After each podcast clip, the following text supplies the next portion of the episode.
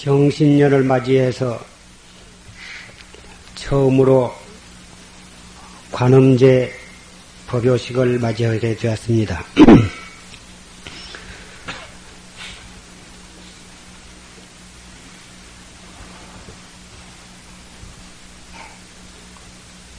방금 신해년, 지나간 신해년, 지금으로부터 10년 전 10월 15일 결제 날 설하신 조실 스님의 법문을 녹음을 통해서 들었습니다.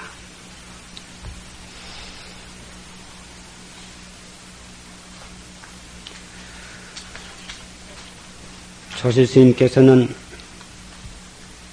갑인년에 열반을 하셨습니다마는 우리는 10년 전에 조실스님께서 설하신 법문을 생생한 육성으로 생존에 계실 때와 조금도 다름없이 그 법문을 감격스럽게 들을 수가 있습니다. 조실스님의 녹음 법문은 전국 방방 곡곡에 비구 비구니 정신사 정신녀들이 녹음 카세트를 통해서 법문을 들으면서 정진을 하고 있습니다. 그 법문을 듣고 또 들을수록에 조실 스님 생존하셨을 때 왜 직접 칭견을 못했던가? 또 칭견하신 일이 있는 분도 한 번이라도 더 칭견을 못했던가? 또 생존을 하셨을 때 좀 더 열심히 정진을 해서 왜 그때 힘을 얻지 못했던가? 이렇게 해서 한탄을 하고 후회를 하신 분들이 수없이 많이 계신 것을 듣고 알고 있습니다.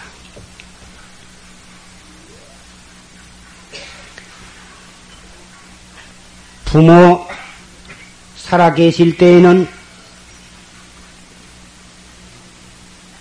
부모에게 효도하는 것을 등한히 하고 불효를 하고 그리다가 부모 돌아가신 뒤에서 살아 계실 때 효도 못한 것을 한탄을 하고 후회를 하고 하는 사람이 유사이래로 그러한 말이 전해 내려옵니다. 조실스님 살아 계실 때 그때 철저히 정진을 못하고 등력을 못했다고 한탄하는 분이 지금 적지 않지만 앞으로 조실스님의 녹음 법문마저도 듣기 어려운 때가 돌아오는 것입니다. 녹음기에 녹음되어 있는 것은 앞으로 몇 해를 더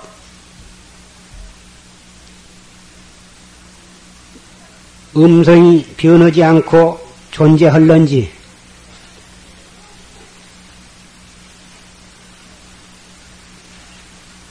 믿을 수가 없는 것입니다. 조실 스님의 녹음 법문마저도 듣지 못할 때, 그때는 참으로 무슨 법문을 듣고 우리가 발심을 하고 분심을 내서 활구 참선을 할 수 있을 것인가?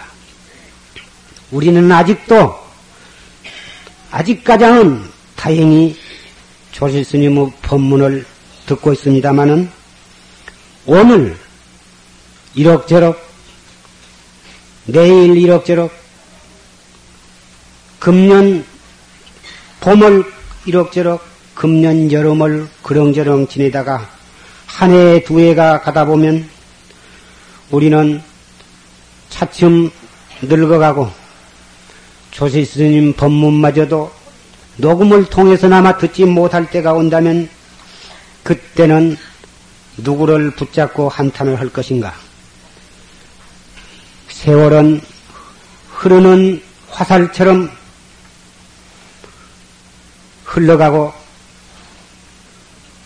우리는 하루하루 기력이 떨어져 가며 머리에는 흰머리가 늘어나고 있습니다. 내 공부는 내 자신 외에는 아무도 내 대신 해줄 사람은 없습니다. 어떠한 불보살과 성현과 선지식이라 하더라도 내가 공부해 나가는 방법은 일러 주실 수 있지만 내 대신 공부는 해 주실 수가 없습니다.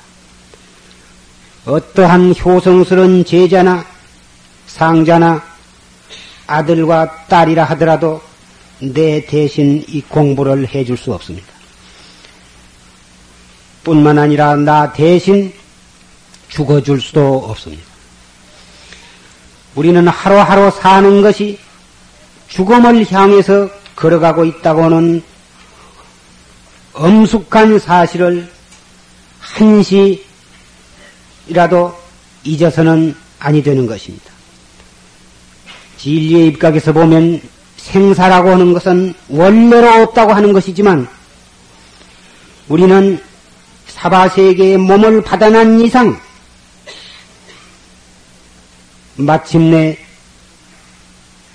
죽음이라고 하는 엄연한 사실을 도피할 수가 없습니다. 한 번 이 몸을 잃으면 다시 어느 생의 사람의 몸을 다시 받을 것인가 아무도 보장을 할 수가 없습니다. 육도 윤회는 끊임없이 계속되고 있지만 이 사바세계보단 저 하늘나라는 훨씬 편안하고 즐겁고 아무런 괴로움도 없다고는 하되 거기에서는 도를 닦을 수가 없다고 부처님은 말씀하셨습니다. 너무 즐겁고 편안해서 도를 닦을 필요도 없고 도를 닦을 마음도 낼 수가 없기 때문입니다. 그 천당에 한번 올라가서 영원히 살 수만 있다면 또 그것도 괜찮지만 천당에서 복을 받을 만큼 자기가 지어놓은 만큼 다 받으면 다시 인간 세상이나 축생이나 지옥에 떨어지고만 말기 때문에 천당에 갔다고 해서 그것이 우리가 안심할 수가 없는 것입니다. 축생이나 지옥이나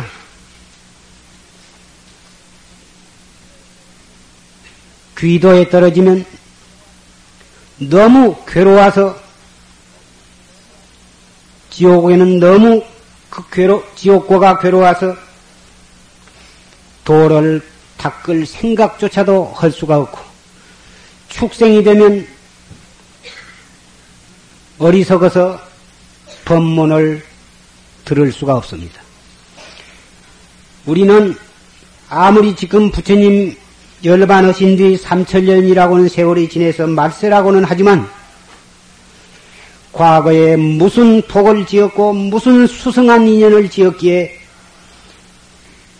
금생에 받기 어려운 사람 몸을 받았고 만나기 어려운 불법을 만났고 불법 가운데에도 최상승 법문인 참선법 이 정법을 만나게 되었겠습니까?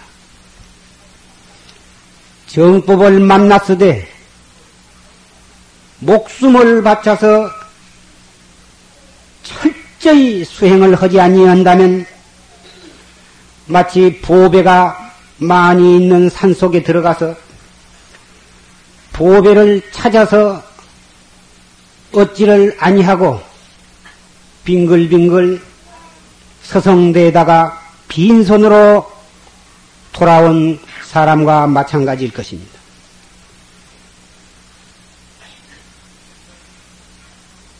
밥을 쌀을 구해서 솥에 밥을 지어서 맛있게 지어 놨지만 그 밥을 그릇에 퍼서 상에 놔야 하고 상에 차려 놨지만 숟갈로 떠야 하고 숟갈로 떴지만 입에다 떠 넣어야지 입에다 떠 넣었으되 그것을 잘 씹어서 삼켜야만 배가 부를 것입니다.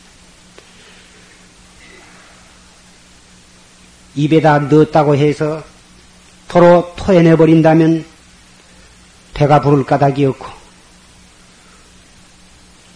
그것을 잘 저작을 해서 삼켜서 흡수를 해야만 비로소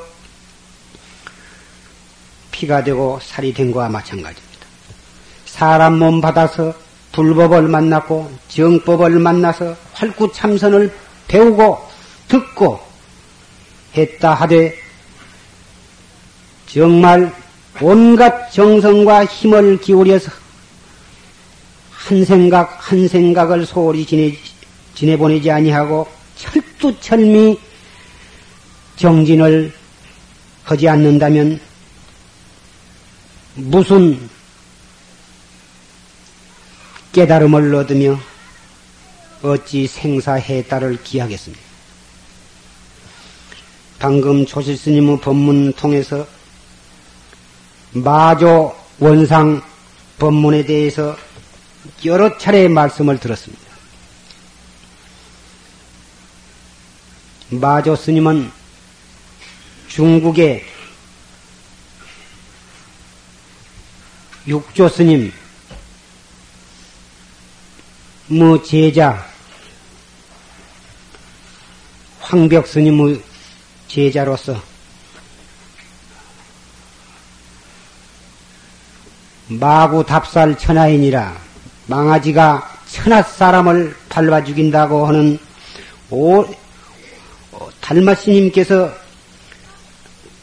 그렇게 예언을 하셨다고 합니다. 후대에 가서 마조라고 하는 대도인이 나와가지고 활구 참선법 이 정법을 천하에 선양한다고 하는 뜻으로 예언을 하셨던 것입니다. 그 마조 스님께서 원상을 그려놓고 원상 둥그라미를 떠 그려놓고 이 속에 들어가도 치고 이 속에 이 둥그라미 안에 들어가지 아니해도 치겠다. 이렇게 어떤 승려, 도를 배우는 승려 앞에 문제를 제기했습니다. 그 승려는 그 원상 안으로 뛰어들어갔, 딱 앉았습니다. 마조 스님은 주장자로 그 승려를 한 대 후려 팼습니다. 그 승려는 탁 마조 스님을 쳐다보면서 스님은 저를 치지 못했습니다. 이렇게 단호하게 말을 했습니다. 그러니까 그 마조 스님은 입을 딱 다물고서 아무 말도 없이 가버렸었습니다. 이 공안은 마조 원상이라 해서 종문 중에 공안 가운데 최고가는 공안으로 천년을 두고 선종 문중에서 회자되고 있습니다. 이 공안은 조실 스님께서 망공심 6대 선지식으로부터 인가를 다 받고 망공심 회상에 가서 망공 스님의 너무나도 밝고 밝으신 지의 눈과 철두철미한 종사의 수단 아래 무릎을 꿇고 다시 정신을 차려서 정진을 하셔가지고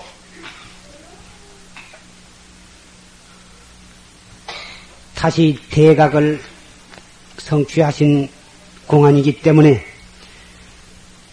조실스님께서는 매양 소식을 얻었다고 하는 학자를 대할 때 이 공안을 많이 물으셨습니다. 경봉 스님께서 지금 통도사 조실, 극락선원 조실로 계신 경봉 큰 스님께서 처음에 깨달으셨을 때 바로 마치 그때 거기에 당도하신 조실 스님께서는 경봉 스님보다는 훨씬 연세가 아래에 있었지만은 바로 이 마조 원상의 공안을 경봉 스님께 물어가지고 처음에는 경봉 스님께서 그 원상을 손으로 이리 뭉쳤. 거기에서 조실 스님은 당장 이 송장을 끌어묻으라고 호통을 치셨습니다. 거기에서 참 눈을 웅크하게 해가지고 계시다가 다시 경봉 스님께서 이제 알았다 다시 물어라. 이렇게 해서 그때 보시니 아까의 경계와 탄연히 달라서 경봉 스님을 산 골짜구니로 끌고 가가지고 이 공안을 다시 물으니까 여지없이 경봉 스님께서 일르셨다고 하는 말씀을 금방 법문을 통해서 들었습니다. 지금 이 자리에는 경상도, 전라도, 충청도 각 선원에서 공부를 하고 오신 납자 스님네도 여러분이 오셨습니다. 그리고 신도 보사님 여러분들도 우리 용화사에서 지내신 분, 또 다른 선방에서 공부를 오시고 오신 보사님들도 여러분이 계십니다. 그동안 석 달 동안 가행정진, 용맹정진을 하시고 오신 분들입니다. 해제가 되면 의뢰의 부처님 당시에도 부처님 회상으로 모여가지고 그동안에 공부했던 것을 탁마하고 잘 못했던 것을 대중 앞에 참여하고 그렇게 해서 한철 동안 지낸 공부를 총 결산하고 반성하고 참여해서 다시 새로운 정신을 가다듬어서 공부를 해왔었습니다. 이 가운데 참여하신 청신사 청신녀. 그리고 비구 비군이 여러분들. 과연 지난 삼동 안것 동안 정진을 하셔서 투철이 깨치신 바가 있으면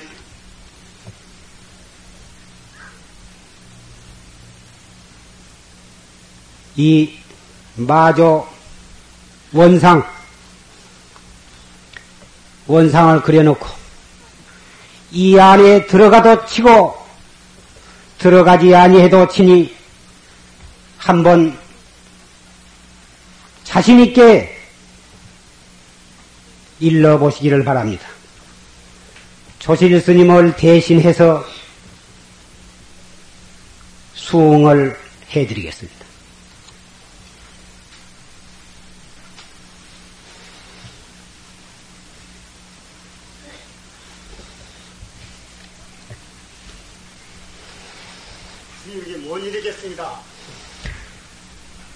환기본체 하라.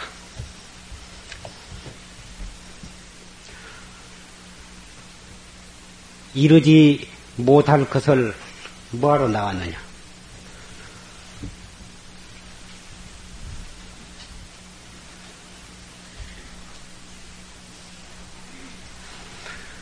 이 공안은 벌써 이르려고 생각을 움직이면 그르쳐버리고 마는 것입니다.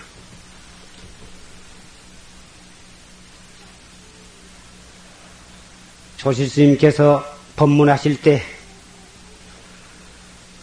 사자는 교인하고 한로는 축괴라고 말씀을 하셨습니다. 개한테 돌멩이를 던지면 그 개는 그 돌멩이가 무슨 명태대골이나 고기 덤배인 줄 알고 그 돌멩이를 물으러 우르르 쫓아가는 법이고 사자는 돌멩이를 던지면 돌멩이는 쫓아가지 아니하고 돌멩이를 던진 그 사람의 목덜미를 물어뜯고 마는 것입니다.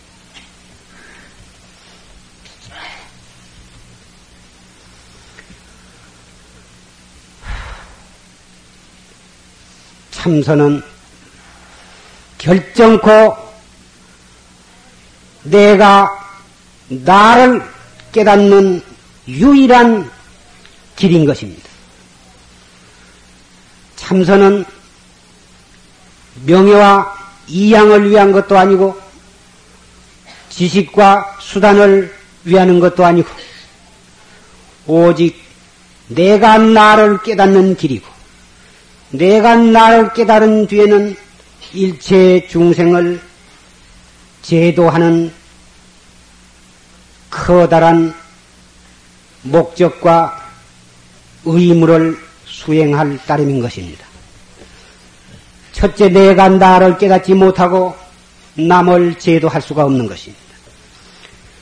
자기가 헤엄을 능히 헤엄을 칠 줄 아는 사람이라야 물에 빠진 사람을 건지기 위해서 물에 들어갈 수가 있습니다. 헤엄도 칠 줄 모르는 사람이 물에 빠진 사람을 건진답시고 물에 풍덩 뛰어들어가면 빠진 사람을 건지기커녕 자기까지 빠져 죽고 마는 것입니다. 우리는 중생을 제도할 원대한 의무와 책임을 가지고 있지만 그러한 의무를 수행하기 위해서는 우선 나 자신부터 깨닫지 아니하면 아니 됩니다.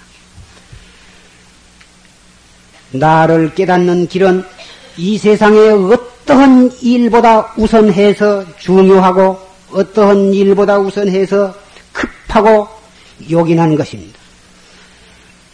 밥을 먹는 일도 급하고 잠을 자는 일도 급하고 세속에 우리가 맡은 모든 일들이 하나도 버려서는 안 되겠지만 어떤 일보다 우선해서 우선 나부터 깨달아야 하는 것입니다. 부모가 자식을 위해서는 먹을 것, 입을 것을 다 망각하고 오직 자식 생각만 하시지만 그렇기는 하지만 발등에 불이 떨어졌을 때는 우선 자기 발등에 불보통 끄고 자식 불을 끌 수밖에 는 없는 것입니다. 이것은 의식적으로가 아니라 무의식적으로 그렇게 되어 있습니다. 어떠한 효자라 하더라도 그 효자는 자기의 모든 것을 다 바쳐서 부모만을 위하는 하늘에서는 효자라 할지라도 자기 발등에 불보틈 끌 수밖에 는 없는 것입니다. 자기 발등에 불을 조금 오래 놔둔다고 해서 죽는 것도 아닌 것입니다. 잠시 뜨겁다가 마는 것이지만 그래도 자기 발에 불보틈 끄는 것입니다. 하물며 내가 나를 깨닫는 참선은 금생에 사람 몸 받을 때 하지 아니하면 이것은 영원히 다시 사람 몸을 받을지 다시 또 이 불법을 만나게 될지 정말 막연하고 막연할 따름인 것입니다. 그렇기 때문에 이 세상에 어떠한 일보다도 우선해서 참선을 철저히 해야 한다고는 까닭이 거기에 있는 것입니다. 돈을 많이 모이고 권리를 많이 누리고 명예를 하늘 닿도록 차지한다 하더라도 그러한 일들은 나의 죽음을 막아주지 못합니다. 죽을 때 한 톨도 한 치도 그것을 가지고 갈 수도 없습니다. 가지고 갈 때는 죽어갈 때에는 무엇을 가지고 가느냐? 명예를 얻느라고 얻은 죄업, 재산을 얻느라고 지은 죄업, 권리를 누리느라고 지은 죄만을 산더미처럼 지고 염라대왕 앞에 끌려가게 되는 것입니다. 그때는 아무리 통곡을 하고 뉘우치고 눈물을 흘려도 아무도 받아줄 사람이 없습니다. 우리가 이만큼 건강하고 이만큼 살고 있을 때 그리고 선지식의 법문을 들을 수 있을 때 하루하루를 정말 알뜰하고 착실하게 공부를 지어가야만 되는 것입니다. 오직 그것만이 과거의 물안급에 지어놓은 모든 죄도 소멸을 할 수가 있고 이 공부에 철저하면서 세속적인 또는 인간적인 책임을 충실히 한다면 현실을 살아가는 데 있어서 큰 죄를 짓지 않게 되는 것이며 앞으로도 진리를 깨닫는 목적을 향해서 걸어감으로 해서 생사해탈을 기억고 기약하게 되는 것입니다. 이러한 바른 길, 이런 지혜로운 길, 인간으로서 최고의 길이 바로 이 참선법이요, 불법이요, 정법인 것입니다. 지금 마조 원상 법문을 조실스님을 대신해서 여러분 앞에 물었습니다마는 이것은 이론적으로 따져서 알 수 있는 것이 아닙니다. 이걸 오늘 내가 이르지를 못했으니 당장 집에 가서 경전을 뒤적거리고 조사의록을 두적거려서라도 기연히 이것을 어떻게 찾아봐야겠다. 이렇게 생각하신 분이 계신다면 잘못된 생각을 하고 계시는 것입니다. 이것은 조사 공안이 적혀 있는 염송이나 무문관이나 그 밖에 벽암록 같은 어떠한 경전을 어록을 뒤적거린다 해도 소용이 없습니다. 이 자리에서 바로 보지를 못했다면 찰나간에 자기의 본참 화두를 거각하는 것이 가장 지혜 있고 바른 수행인인 것입니다. 공안은 화두는 절대로 중생의 사량심으로 더듬어서 알아맞힐 수도 없는 것이고 이론적으로 따져서 결론을 얻을 수도 없는 것입니다. 이론으로 따져서 결론을 얻었다든지 사량심으로 알아졌다면 그것은 깨달음이 아니라 그것은 중생심이요. 중생 번외 망상으로 얻어진 것이라 망상에 결국은 지내지 못한 것입니다. 아무리 보기 좋게 생긴 사람을 만들어 놨다 하더라도 그것이 참 사람이 아니고 흙이나 석고 같은 것으로 만들어졌다면 그것을 아무리 이쁘게 조각을 해놨어도 아내로 맞이할 수는 없는 것과 마찬가지입니다. 깨달음은 이론으로 얻어지는 것이 아니요 오직 본참 화두를 여법하게 거각하고 정진을 함으로써만이 눈이 열리는 것입니다. 슬플 때나 기쁠 때나 괴로울 때나 억울할 때나 우리 마음에서 어떠한 생각이 일어나건 어떠한 감정이 일어나건 그 생각 그 감정 하나 하나를 헛되이 놔보내지 말고 바로 그 생각을 돌이켜서 이 뭐고? 어째서 판치생물화 했는고? 다못 이렇게 순박하게 이렇게 진실하게 이렇게 바보처럼 한 생각 한 생각을 다져나간다면 결정코 우리는 생사를 해탈하는 힘을 얻게 되는 것입니다. 그래서 이것은 철저한 믿음이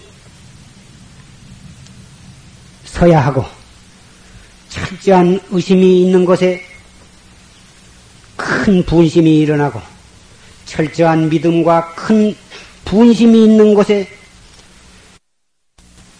타성일편 하는 대의정이 돈발하는 것입니다.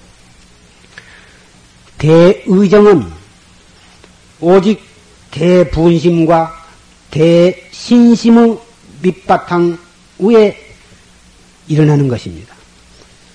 신심만 철저하다면 반드시 분심이 있을 것이고 분심이 있는 곳에 어찌 대의정이 일어나지 아니할 수가 있습니까?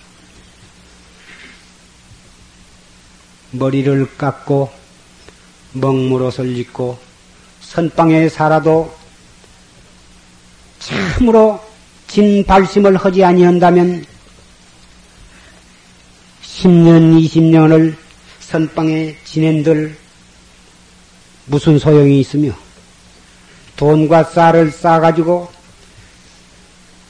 50년, 60년을 절을 왕래하고 선방을 드나든다 하더라도 대신심, 대분심, 대의정이 갖추어지지 않는다면 점심밥 싸가지고 경치 좋은 관광지 왔다 갔다 하는 것과 무엇이 다르다 하겠습니까?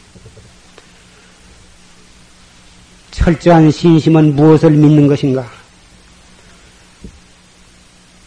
말세에 태어났고, 못나게 태어났고, 무식하게 태어났고, 여자로 태어났고,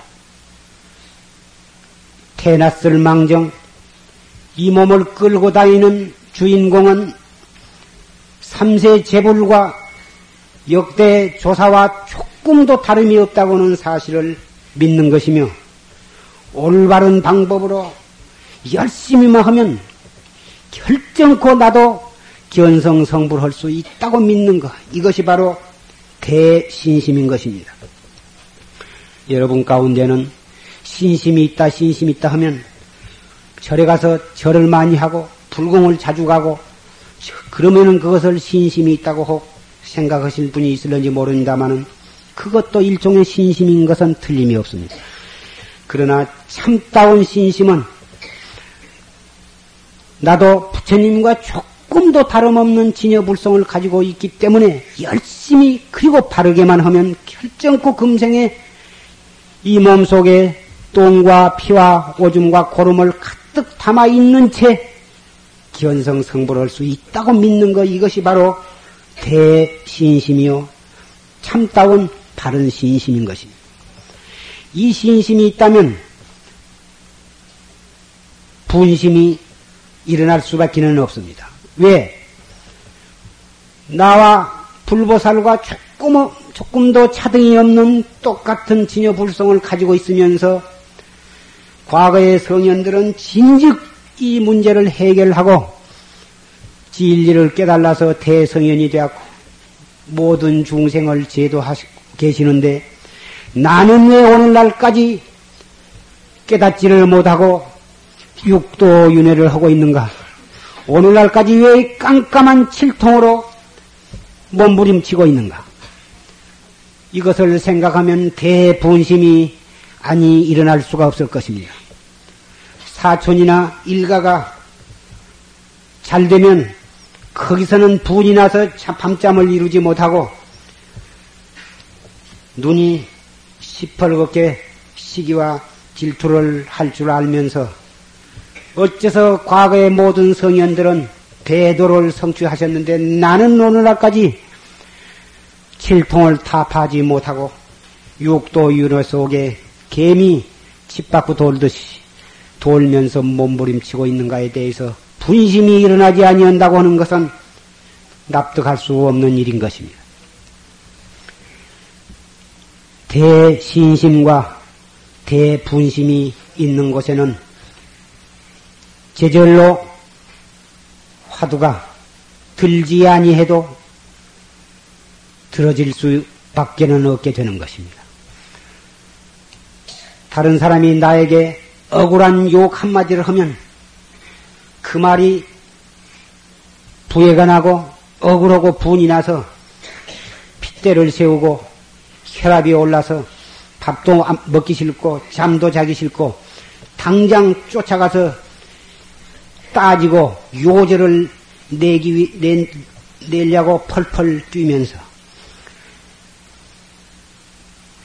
하루 이틀이 지나도 그 분이 풀리지 아니하고 한 달, 두 달이 지내도 그 억울한 분이 풀리지를 아니하고 10년, 20년이 되고 눈에 흙이 들어가도 그 소리는 잊지 못하겠다고 실을 떨 줄 알면서 어째서 자기 문제 가장 급하고 요긴하고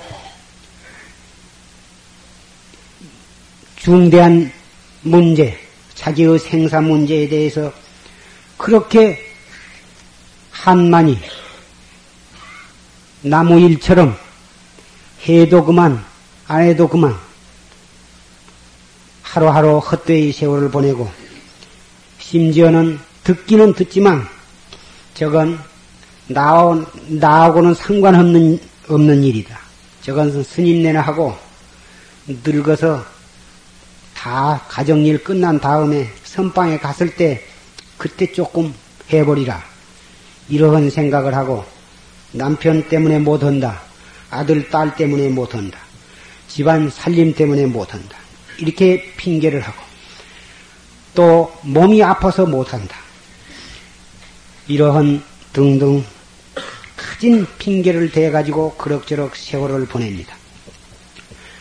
이래가지고 그럭저럭 보내다가 한 해 두 해가 가고 병이 나고 허리가 꼬부라지고 혈압이 올라가고 그때 가서는 아차 해봤자 이미 그때는 때가 늦은 것입니다. 이 공부는 어떠한 이유, 어떠한 핑계도 여기에는 닿지를 않습니다. 왜 그러냐? 어떠한 일이라 하더라도 죽음보다는 덜 급하기 때문에 그러십니다. 죽음이라 하는 것은 누구도 막아줄 수 없고 대신할 수 없고 자기도 피할 길이 없는 것입니다. 그러한 중대 중대사를 앞에 두고 어떠한 이유를 대 가지고 뒤로 미루고 그럭저럭 지낸다고 하는 것은 어리석고 밀어넣기가 그지없는 사람일 수밖에는 없는 것입니다. 이 공부는 승속이 없습니다.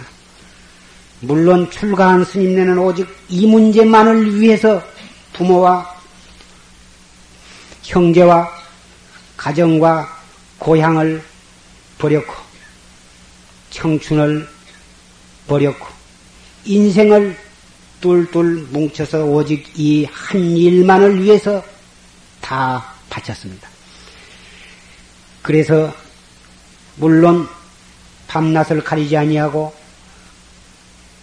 열심히 정진들을 하고 계시지만 이 문제는 꼭 스님네만 해야 하고 신도는 그럭저럭 해도 괜찮다고 생각하시면 그것은 대단히 잘못된 생각인 것입니다. 차라리 스님들은 가족도 없고 부양 가족도 없고 돈을 벌여야 할 까닭도 없고 해서 자나깨나 이먹고니까 드문드문 한 번씩 해도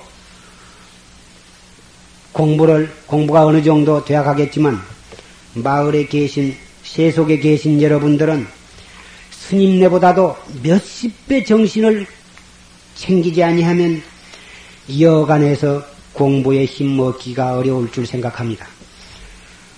부모 외로는 부모를 모시하고 남편을 보좌해야 하고 자녀를 자녀를 먹이고 입히고 돌봐야 하고 살림을 꾸려나가야 합니다. 정말 내용을 알고 보면 새도 편할 날이 없으신 줄 알고 있습니다. 그러나 그 가운데 이목고를 챙기고 때와 장소를 가리지 말고 언제 어디에서 무엇을 하고 있건 간에 생각 생각이 이목고를 하면서 그런 일들을 해야만 자기의 과거의 빚도 갚으면서 앞으로 자기의 영원한 영혼을 위해서 자기 삶을 영유한 사람이 되겠지만 참선 공부를 등한히 하고 오직 세속적인 빚만을 갚기 위해서 전전긍긍한다면 완전히 금생의 인생살이라 하는 것은 노예에, 노예에 지내지 못할 것입니다. 노예라 하는 것은 희망이 없는 인종이고 하루하루 살아가는 것은 오직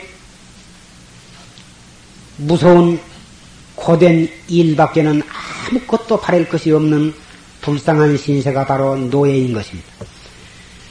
여러분들을 노예라고 하면 혹 분개를 하실는지 모르지만 정법을 믿고 열심히 정진을 하지 아니한다면 여러분은 정말 쇠고랑을 눈에 보이지 아니한 쇠고랑을 참 노예와 무엇이 다를 것이 있습니까? 그렇다고 해서 자기의 빚을 갚지 아니하고 자기의 아내로서 며느리로서 엄마로서 자기의 책임을 완수하지 아니하고 전부 거기를 도피를 하라 해라 그런 말씀이 아닙니다. 자기가 지은 빚은 자기가 갚아야 하고 빚을 갚으면서도 자기의 장래를 위해서 희망을 가지고 자기의 속 살림을 할 줄 아는 사람이라야 사람다운 사람이고 지혜 있는 사람이라 할 수 있기 때문에 말씀을 드린 것입니다. 빚을 갚지 않고 도피해봤자 이자만 더욱 늘어날 뿐 자기의 빚은 아무도 갚아주지도 않고 빚이 없어지지도 아니한 것입니다. 일단 아내로서 남, 나무 아내로서 자기의 자녀들의 엄마로서 며느리로서 처해 처하게 되었다면 성의를 다해서 남편을 보조하고 부모를 봉양하고 아들 딸들을 성심성의껏 잘 기르고 가리켜야 할 것입니다. 그러면서 속으로는 한 생각 한 생각을 가다듬어서 화두를 들고 법문을 듣고 또 공부를 해가고 이렇게 함으로써 그 고된 일들이 하나도 고된 줄을 모르고 그러한 법을 정법을 몰랐을 때는 자기의 신세가 분명 노예와 같고 자기가 해야 할 일은 정말 고되고 지긋지긋한 그러한 일들이었지만 정법을 알고 난 뒤부터서는 그러한 일들이 정말 성스러운 불사로 변하게 될 것입니다. 그래서 희망과 기쁨과 자신이 넘쳐 흐를 것입니다. 한 사람의 진실한 불자가 그 집안에 있음으로 해서 온 집안의 향기가 풍기고 온 집안 사람들이 그 향기로 인해서 순화되어 갈 것이 틀림이 없습니다.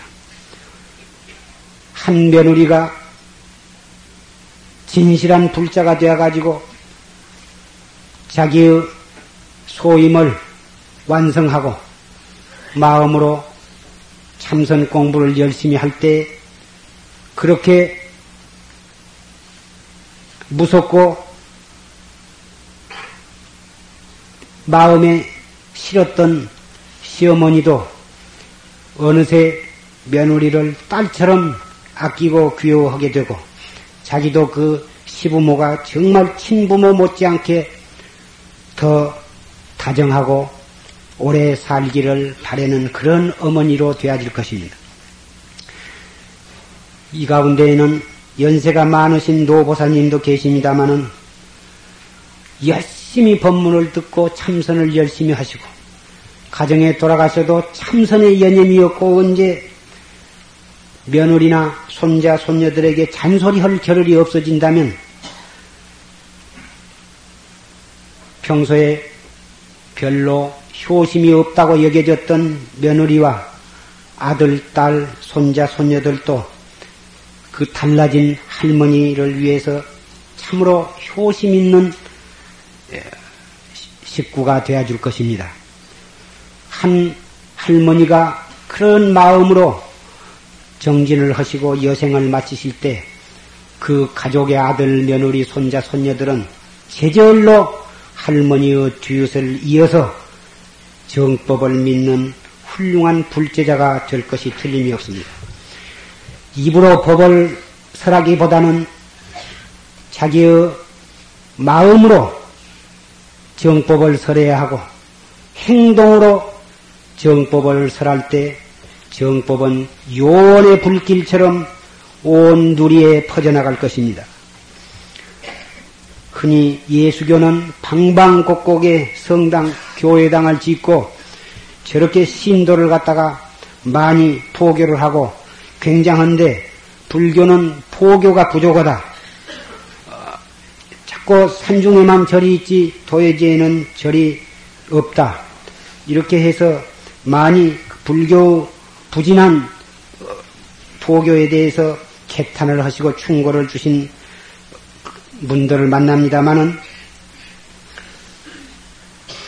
형식적인 교회나 사찰을 많이 지어가지고 종을 올리며 그래가지고 많은 인원을 동원하는 것도 어떤 의미에서는 뜻이 있겠지만 우리 불법은 그런 것보단 한 사람이라도 참되게 정법을 믿고 참되게 내 마음을 닦아감으로 해서 자연히 그 사람의 마음이 순화가 되고 그 사람의 행동에서 보살도의 향내가 밖으로 풍겨나가서 많은 사람의 무언중 가마를 줄 수 있다면 이러한 포교 활동이야말로 진실한 포교요, 진리에 적합한 포교요, 부처님의 마음의 개합이 되는 포교라고 생각이 됩니다. 흔히 선방 스님네들은 포교를 하지 아니하고 자기 자신의 해탈만을 위해서 철저한 이기주의적인 입장에서 자꾸 은퇴적으로 어, 생활을 하고 있다고 하는 어, 비난을 하신 분이 있습니다마는 아까 말씀드린 바와 같이 나 자신의 생사 문제를 위해서 철저한 사람이라야만 남을 이끌 건져줄 수가 있다고 하는 사실을 명심한다면 선방에서 바보처럼 묵묵히 정진에 몰두하신 스님네야말로 가장 훌륭하게 포교를 하고 계신 분이라고 나는 생각을 하는 것입니다. 앞으로 봄 석 달 동안 춥지도 덥지도 않고 하는 그러한 아주 좋은 계절이 올 것입니다. 이러한 좋은 계절을 맞이해서 스님네와 신도 여러분들은 어쨌든지 한 생각 한 생각을 단속을 해서 공부에 열중하시기를 간곡히 부탁을 드립니다.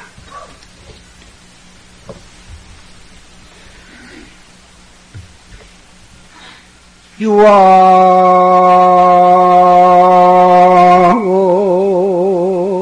속인 제하로니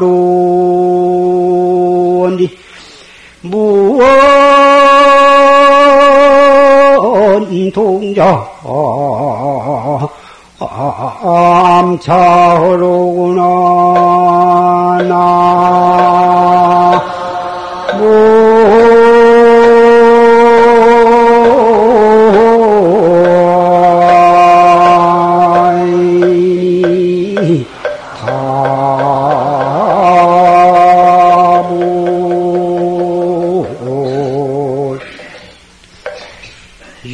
석인 제하루 눈이 있는 돌 사람은 가지런히 눈물을 흘리고 무언 동자 암차하라 말 없는 동자는 은근히 한탄을 흔들어.